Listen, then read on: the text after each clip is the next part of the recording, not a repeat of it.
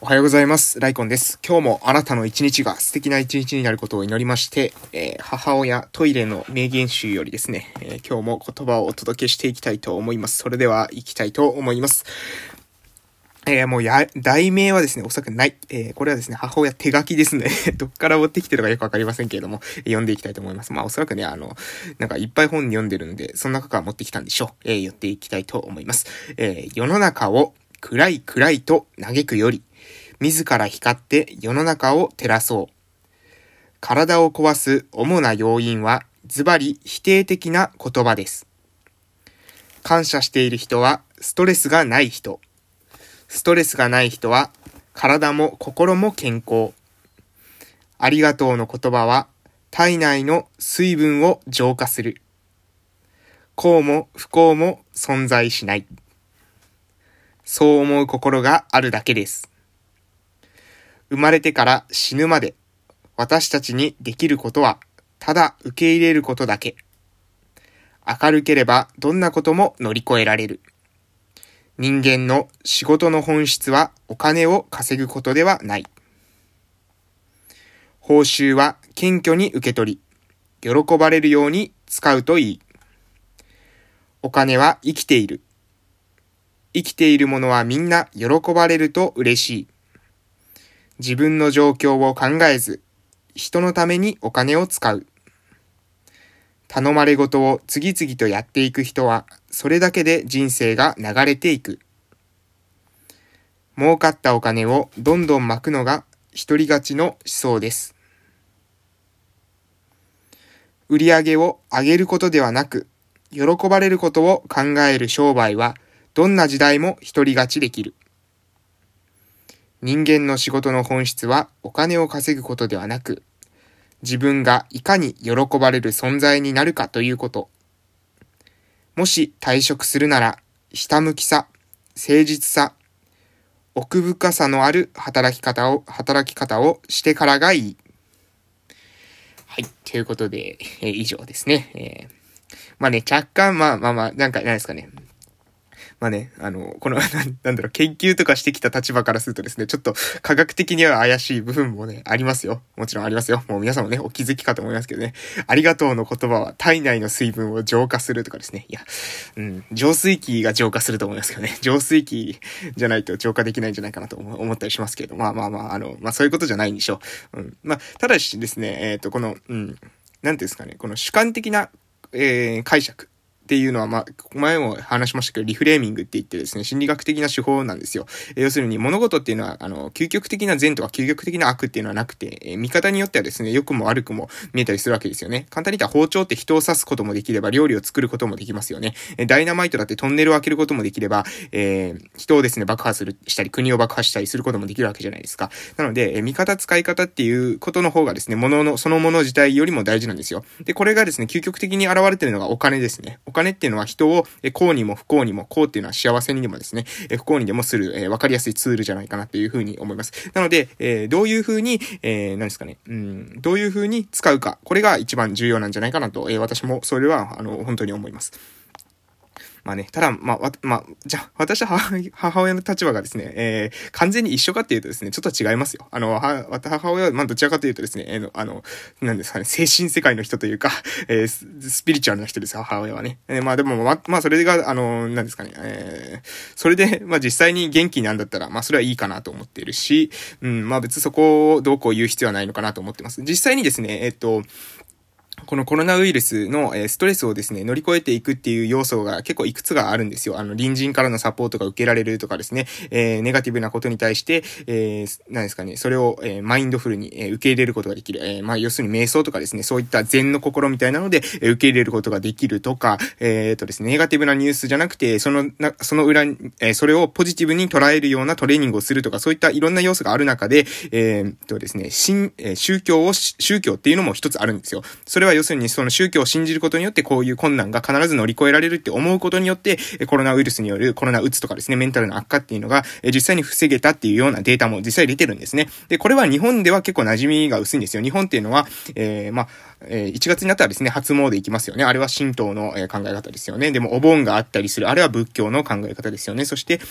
クリスマスしますよね。これはキリスト教の、お祭りですけども、こういったことをするわけです。なので日本っていうのはですね、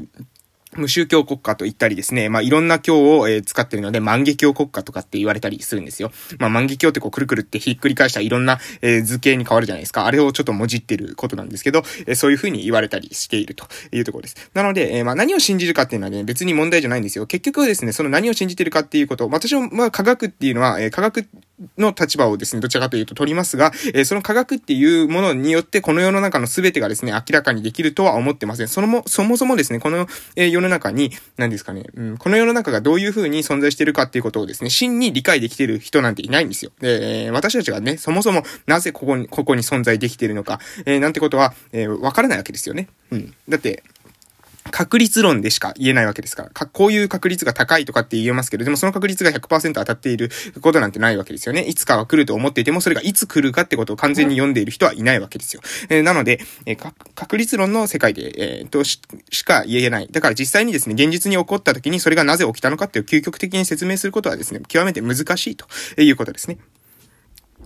うん。なので、こういう話です。ということで、皆さんがね、何を信じてても、私はそれは結構かなと思います。それは私の、価値観である多様性っていうところがあります。みんな違ってみんないい。その人がですね、思っていることを信じていれば、それはいいんじゃないかなと思います。ただし、それがですね、他の人にですね、迷惑をかけるというか、害悪をもたらすってことだったら、これあまりよろしくないんじゃないかなと思います。もちろんですね、自分が何か行動すれば、その背景でですね、人に、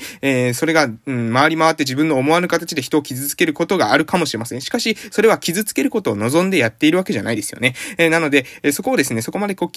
そこをあんまり想像しすぎると行動が全くできなくなるものの、直接的に、人を傷つけること、例えば、悪口を言うとかですね、陰口を言うとか、人を叩くとかですね、こういったことをすれば確実に、人を傷つけるわけですから、それは、しなくていいんじゃないかなと思います。自分の目的に全集中して、自分の目的をただ達成していく。そうすれば、その目的が、重なる人ですね、自分がやっていることに対して、共感してくる人が周りに結局集まって、それが仲間になっていくと思いますので、人がですね、人を落としたりですね、そういう風なことをするんだったら、自分がどういう風な価値観を達成したいのかってことを話して、で、その達成に向かって、短期的な目標を作り、その短期的な目標をだんだんとより細かくしていけば、今日のする行動っていうのが決まってくると思うんですよね。なので、今日する行動っていうのを淡々としていく。これが重要なことなんじゃないかなと思います。ぜひですね、皆さんもそういうふうに少しですね、自分と違う人がいるからそれを否定してしまうっていうのはですね、あまりよろしくないんじゃないかなと思います。結局誰が正しいかっていうことはですね、なかなかわからないことですので、その時点ではね、なかなかわからないことなので、人を否定するんじゃなくて、そういう考え方もあるんだというくらいに留めておいて、で、自分のタイミングがもしね、重なることがあったらですね、その人の考え方に、協力してもいいし、そうじゃなかったらですね、別に、必ずしも合わせる必要はないのかなと、そういうふうに思います。ということで、私は科学的な、どちらかというと立場を取ることが多いです。そして、母親はどちらかというとですね、そういう心みたいなですね、精神世界みたいなスピリチュアル系の人なんじゃないかなと、私は見ててですね、思いますけど、それはそれで楽しそうに生きてるのでいいんじゃないかなと、そういうふうに思います。それでは最後にもう一度ですね、この話を読んでですね、終わらせていただきたいと思います。いきます。世の中を暗い暗いと嘆くより、自ら光って世の中を照らそう。体を壊す主な要因はズバリ否定的な言葉です。感謝している人はストレスがない人。ストレスがない人は体も心も健康。ありがとうの言葉は体内の水分を浄化する。幸も不幸も存在しない。そう思う心があるだけです。生まれてから死ぬまで、私たちにできることはただ受け入れることだけ。明るければどんなことも乗り越えられる。人間の仕事の本質はお金を稼ぐことではない。報酬は謙虚に受け取り、喜ばれるように使うといい。お金は生きている。生きているものはみんな喜ばれると嬉しい。自分の状況を考えず、人のためにお金を使う。頼まれ事を次々とやっていく人は、それだけで人生が流れていく。儲かったお金をどんどん巻くのが独り勝ちの思想です。売り上げを上げることではなく、喜ばれることを考える商売は、どんな時代も独り勝ちできる。人間の仕事の本質は、お金を稼ぐことではなく、自分がいかに喜ばれる存在になるかということ。もし退職するなら、ひたむきさ、誠実さ、奥深さのある働き方をしてからがいいということですね。いろいろね、話しましたけれども、突っ込みどころありますよ。私はね、いろいろ突っ込みどころあります。突っ込めばですね、キリがないです。ですね、その水分の浄化をね、その水分は浄水器でしか浄化できないんじゃないかとかですね、項目項も存在しない。まあ、ただね、価格的にもね、言い換えることができるものもあるんですよね。項目項も存在しないっていうのはそうなんですよ。リフレーミングの話ですよね。明るければどんなことも乗り越えられる。